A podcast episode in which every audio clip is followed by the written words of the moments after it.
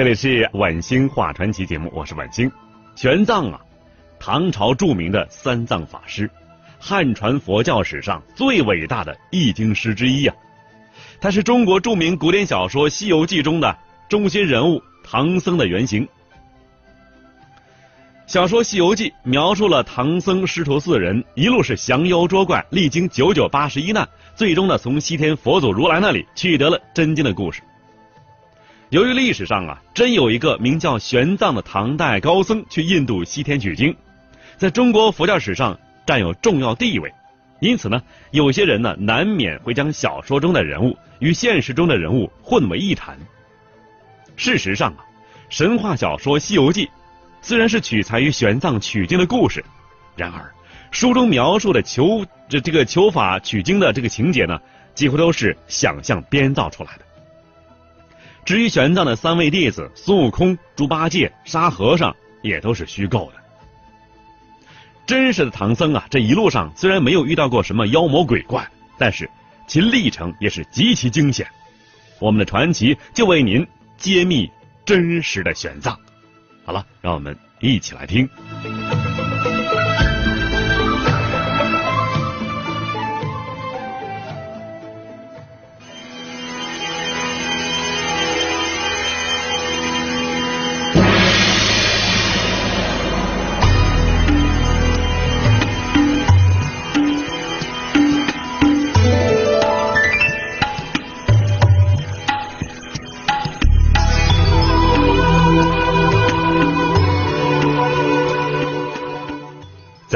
承恩的小说《西游记》中，唐僧的出生啊，有着传奇经历。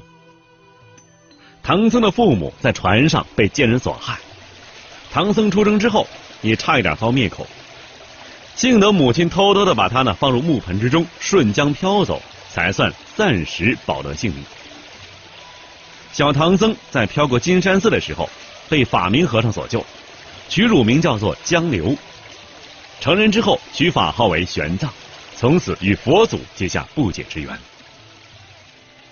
玄奘徒步十万多公里，历时十七年，远赴印度取经。玄奘的西行之路，被现代人认为是一条由信念、坚持和智慧浇筑而成的求知之路，是一个民族胸襟开放、海纳百川的真实写照。享有如此盛誉的玄奘，到底是一个怎样的人呢？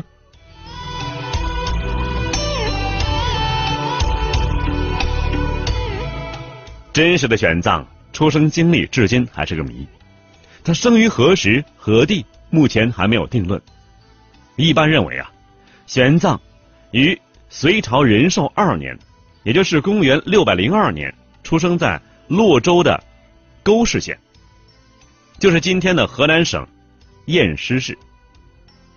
出家以前姓陈名慧，玄奘呢是他出家之后的法号。那么玄奘出生的时候是否有什么异常迹象呢？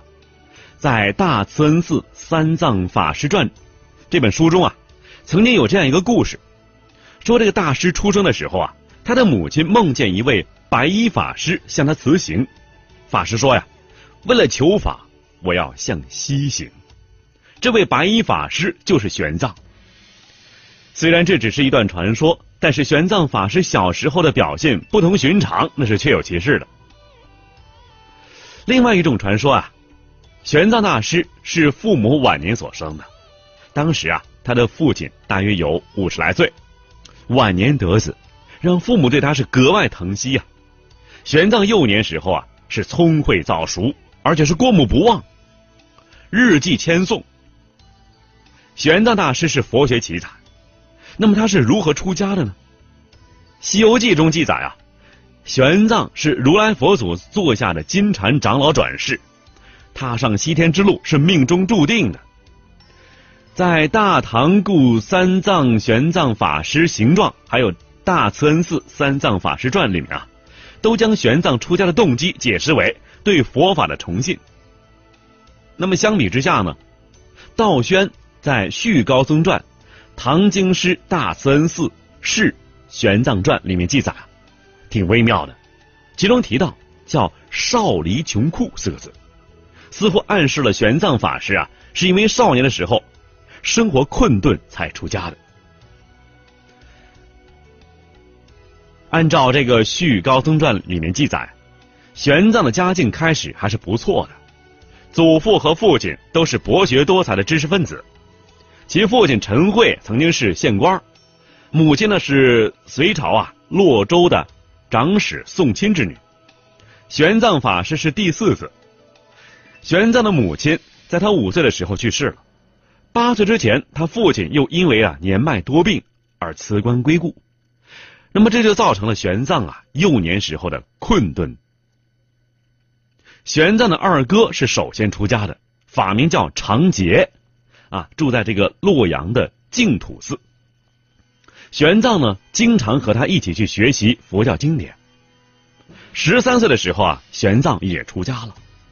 成年之后的玄奘是云游各地，参访名僧，先后向慧修。深道等等高僧学习贯通众多佛教的一些经典，而且是造诣日深。那么是谁促使玄奘西行取经呢？他西去取经的目的是什么呢？在小说之中啊是这么讲的：观音菩萨在唐僧举办水陆法会的时候，问他是否会讲大乘法。唐僧正苦于在国内学不到大乘啊。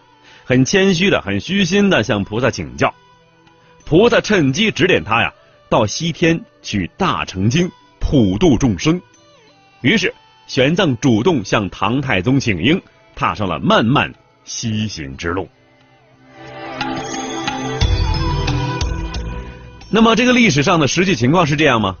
不是，在中国历史上啊，早在玄奘之前，就有有很多人去西行取经了。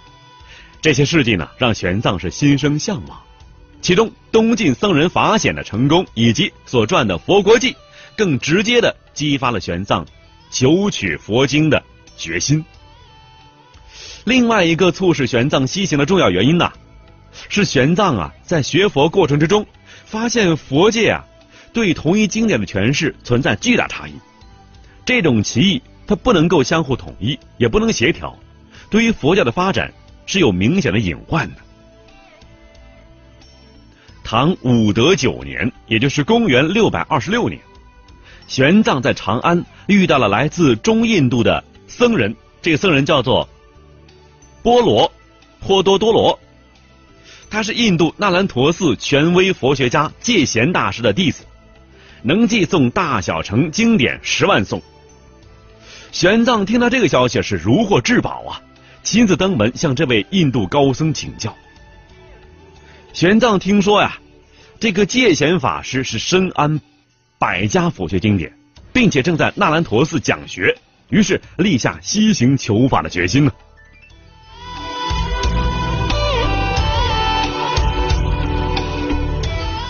看过《西游记》的人都知道啊，唐僧西行途中最大障碍来自于妖魔鬼怪。在小说之中，唐僧是由唐太宗亲自任命去西天取经的。临行之前，唐太宗啊亲自将通关文牒交给唐僧，还与他呢结拜为兄弟，对他是非常支持。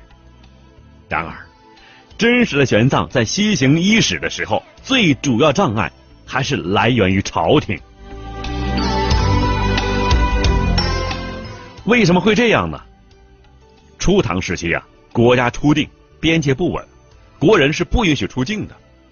贞观元年，也就是公元六百二十七年，玄奘几次三番的申请这个过所，这过所啊就是通行证，就是《西游记》小说里面的通关文牒，希望呢申请过所西行求法，但是没有获得批准呐。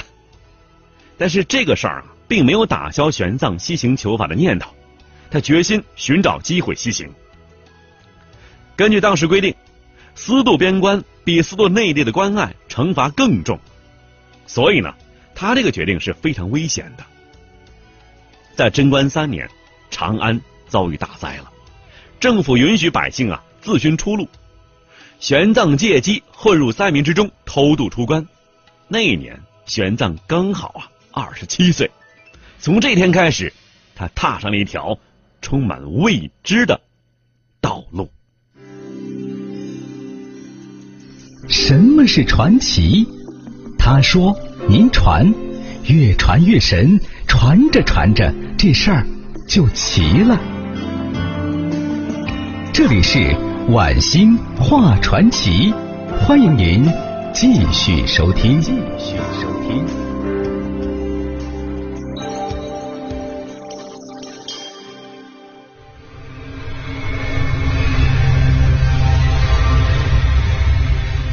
玄奘法师抵达凉州地界的时候啊，住了一个多月，为当地僧众祭坛说法，很受欢迎。凉州啊，是甘肃河西走廊的一个大都会，是丝绸之路上的一个重镇。当时为了防备竭力可汗的这个突厥军队袭扰，凉州都督李大亮接到朝廷圣旨，封锁边关，禁止人员西行。当玄奘打算继续西行的时候啊，凉州守关的这官兵呢是不敢自作主张，只好先行呈报李大亮来定夺。李李大亮啊，他知道玄奘的名声，让部下转达他的命令，不许西行取经，立即回京。这返回长安就无法取得真经了，而继续西行，一旦被捉，必定重罪严惩啊！在这种情况之下，玄奘会如何抉择呢？玄奘顿时陷入了两难的境地啊！也许是天无绝人之路吧。凉州啊，有一个叫做慧威的和尚帮了他。这慧威是河西一带的佛门领袖，很有权威。慧威得知李大亮县令之后，决定帮助玄奘。他派了慧林、道整两个弟子护送玄奘偷偷出关。白天官兵防守甚严，无法出关呢。于是他们夜半三更的找个无人的地方。顺着绳索把他偷偷的运出城去。玄奘在慧林、道整两个和尚的护送之下，这一路上是风餐露宿，昼伏夜出。几天之后抵达瓜州，就是今天的安西。瓜州刺史独孤达敬重佛法呀，听说玄奘法师来到，热情款待。这时候，凉州都的李大亮追访玄奘的公文也来了。他们对玄奘的身份产生怀疑。一个叫李昌的官员呢，私下将公文拿给玄奘看，并且问他说：“法师，您是不是就是这个人呢？”玄奘迟疑着，不敢作答。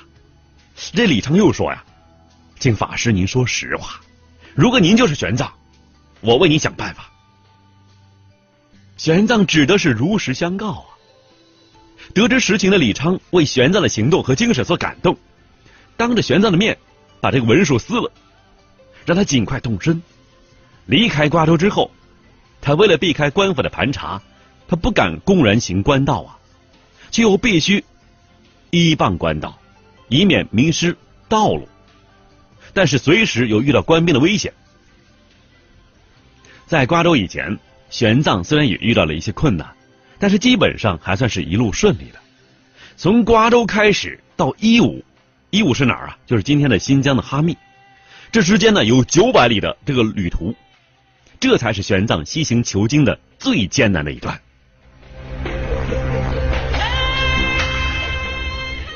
瓜州最大的自然特点是沙漠和大风。玄奘告别李昌之后，这情况呢就很不妙了。首先，他来的时候所骑的马死了，从凉州来的两个僧人也相继离他而去，再加上。前路艰难，没有人愿意冒险为他带路了。玄奘心里是一片忧虑啊。就在这个时候，有个胡人石盘陀愿意与他同行。可是这个胡人呢，并非忠实伴侣啊。进入沙漠之后，因为畏惧，中途丢下玄奘回去了。无奈之下，玄奘只好一个人硬着头皮，偷偷穿越了五个峰隧，进入了八百里大沙漠。莫赫延哲大沙漠，在穿越之中啊，他差点被守卫的士兵用弓箭射中。进入沙漠之后，虽然没有官兵威胁，但是来自大自然的危险更加恐怖了。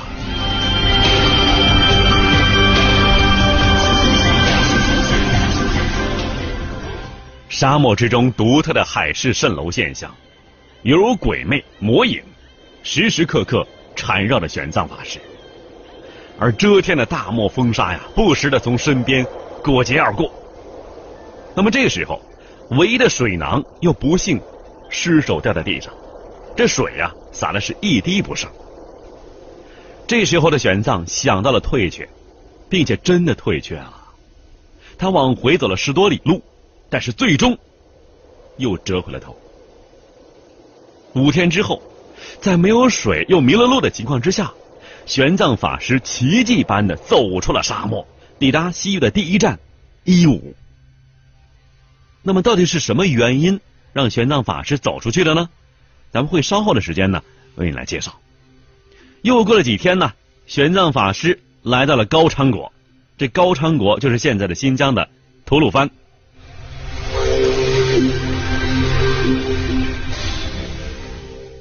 在这个高昌国之内啊，这玄奘法师再次遇到阻挠了。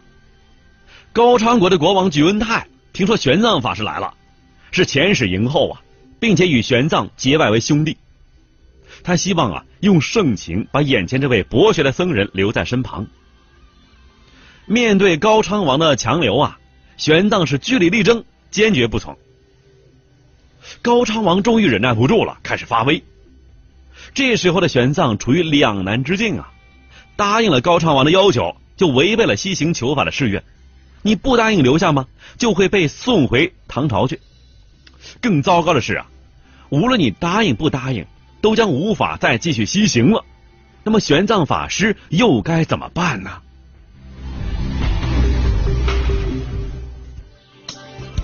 上下五千年，纵横八万里。在浩如烟海的故事里，我只说您感兴趣的事儿。晚星画传奇，玄奘法师的西行啊，可以说是一而再、再而三的受阻。他怎么办呢？绝食，以绝食抗争，以表示他西行的决心。这一绝食啊，就绝食了四天。到第四天，玄奘法师已经是非常虚弱了。西昌王举文泰只好是同意放他走了，而且提供了难以想象的丰厚物资。临行前呢，举文泰要要求这个玄奘啊，从印度返回的时候啊，一定要路过高昌国，而且要留玄奘法师住三年，还要求呢要讲经一个月之后才能走。这些要求，玄奘法师是一一答应了。离开高昌的时候啊。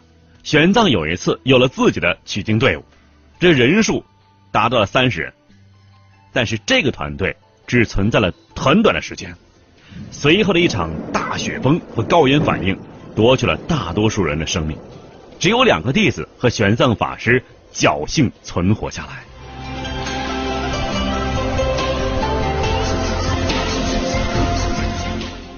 玄奘法师一路向西，可谓是步步惊心呐。虽然没有这个妖魔鬼怪要吃他，但是真有一回啊，他差一点点儿就被人给吃了。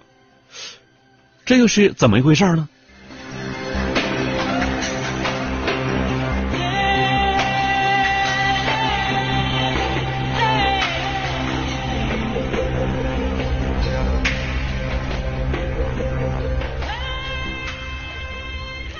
在小说《西游记》里面啊，有这样的说法。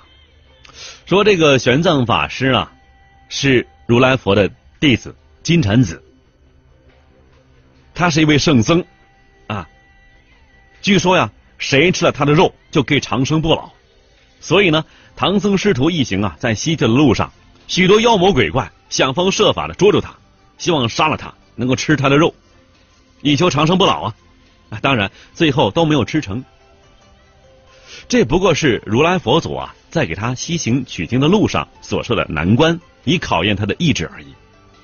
但是没有想到啊，真实的玄奘法师确实也差一点被人吃了。那是他当年呢，在西去取经抵达印度之后，在途经印度人民著名的母亲河，后来呢被神化为圣河的恒河边遭遇一次劫难。玄奘法师啊。被一伙强盗抢劫财物之后，还要抓去做牺牲。这牺牲啊是什么？就是一个祭品啊，祭祀谁啊？叫做突厥女神，也就是湿婆神的老婆雪山女神。当时啊，印度盛行印度教，这个教呢由婆罗门教演变而来的，有杀生祭祀的习俗。这次可不是开玩笑啊，他不是编故事，真的有人要吃唐僧肉了。好在呀，吉人自有天相，有菩萨保佑，天不灭玄奘。就在呀，玄奘法师被沐浴、焚香完毕之后，正准备开刀问斩的时候，突然之间，天空之中乌云翻滚，狂风大作，电闪雷鸣，折树飞沙，眼看大雨滂沱，洪水泛滥，甚至是河流涌浪，船帆颠覆。这个场面真是比文人虚构的神话故事还要惊奇，极富戏剧色彩。吓得这帮强盗啊，以为是不祥之兆，老天发怒了，这人呢杀不得呀，赶忙放人。玄奘这一回才捡回一条小命啊，他是死里逃生。这也是他西行求法过程之中遭遇的最危险的一次劫难。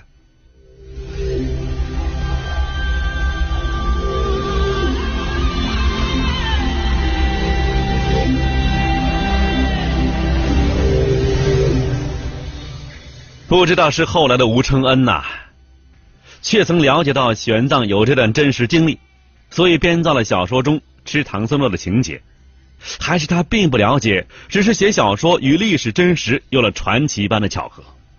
反正不管怎么样，公元六百三十一年，玄奘法师穿越了二十多个国家的国土之后，终于踏上了印度国土，看到了那兰陀寺。看古今中外，说喜怒哀乐，讲悲欢离合，道世间百态，晚星画传奇。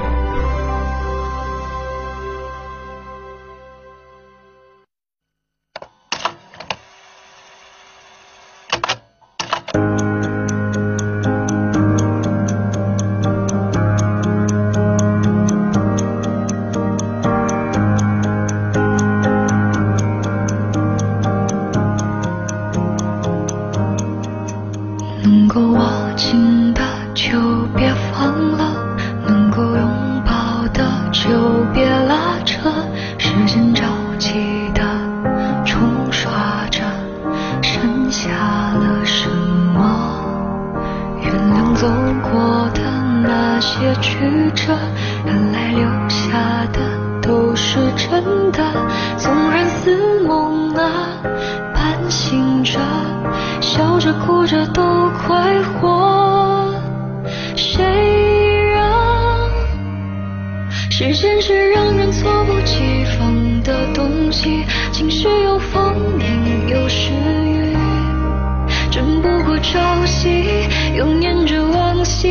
偷走了青丝却留住一个你。岁月是一场有去无回的旅行好的坏的都是风景别怪我贪心只是不愿醒因为你只为你愿和我一起。